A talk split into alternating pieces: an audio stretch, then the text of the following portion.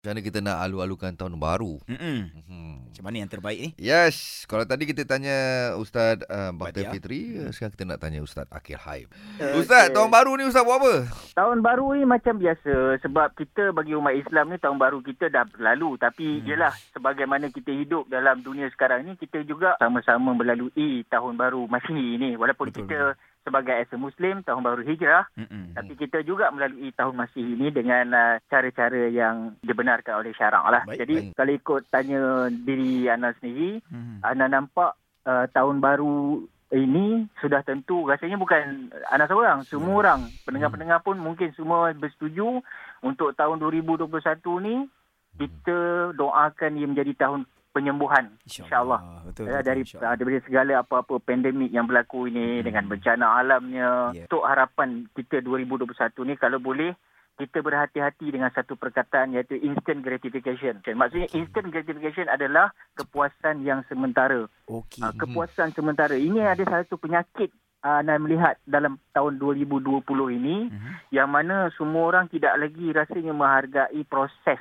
tapi mereka hanya penting penghasilan. Mhm. Proses untuk menghasilkan sesuatu tu uh, orang mungkin terlepas pandang nak ambil cakna pengorbanan, Mhm. susah payahnya untuk mengadun sesuatu menjadi suatu hasil itu Mhm. tetapi orang lebih memikirkan nak puas saja. Sebenarnya Allah sedang mereset kita semua. Ya. Faham perkataan reset? Mm-mm. Reset ni maknanya Allah nak melihat bagaimana orang kaya, orang kaya yang menggunakan apa yang Allah beri kepadanya di dalam dunia ini Mhm. uh, ke atas orang yang memerlukan, yang wajib memerlukan satu. Mhm. Orang miskin pula yang selama ini rasa terpinggir, dia rasa tak macam terpinggir sebab dia rasa dia tengok ada orang kena buang kerja, Yalah. ada orang yang diuji Yes. dengan keuangan. So Baik. sama aja. Baik. So Allah tengah reset semua kan. Okey. Jadi pandanglah dalam yang banyak tu ada dalam yang satu Itu dia. dan dan teruskan untuk kita terus biar berbisik-bisik di bumi Hmm. tapi terdengar sampai ke langit. InsyaAllah. Ramai orang nak instant gratification nak terkenal. Contoh eh minta maaf eh. Ha. Ramai orang nak terkenal tapi bila dia Allah letakkan dia di, te- di tempat yang dia nak itu, Allah dia. bagi. Dengan Itu rahmat. Allah dia dapat. Mhm. Tapi apa dia nak bawa bila Allah letakkan dia di satu tempat Ya. yang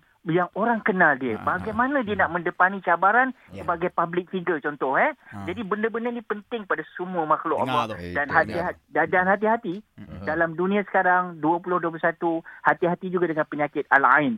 Al-ain ini mungkin orang terlepas pandang al-ain adalah satu penyakit panahan mata yang kadang-kadang ramai orang tak ambil cakna Baik. tetapi disebutlah hadis-hadis Yes. sahih Mhm. bahawasanya kita berhati-hati dalam mempromosikan sesuatu Yes. mengenai diri kita kerana kita khawatir kesannya kepada kita balik nauzubillah. Itu dia Al-Ain eh. Nanti kita kena Al-ain, al-ain. Al-Ain. Alright. Al-ain. Baik. Baik Ustaz, terima kasih Hmm. banyak Ustaz. Sama-sama Nanti kita roja insya-Allah. lagi. Dah baik. Baik, baik. Assalamualaikum.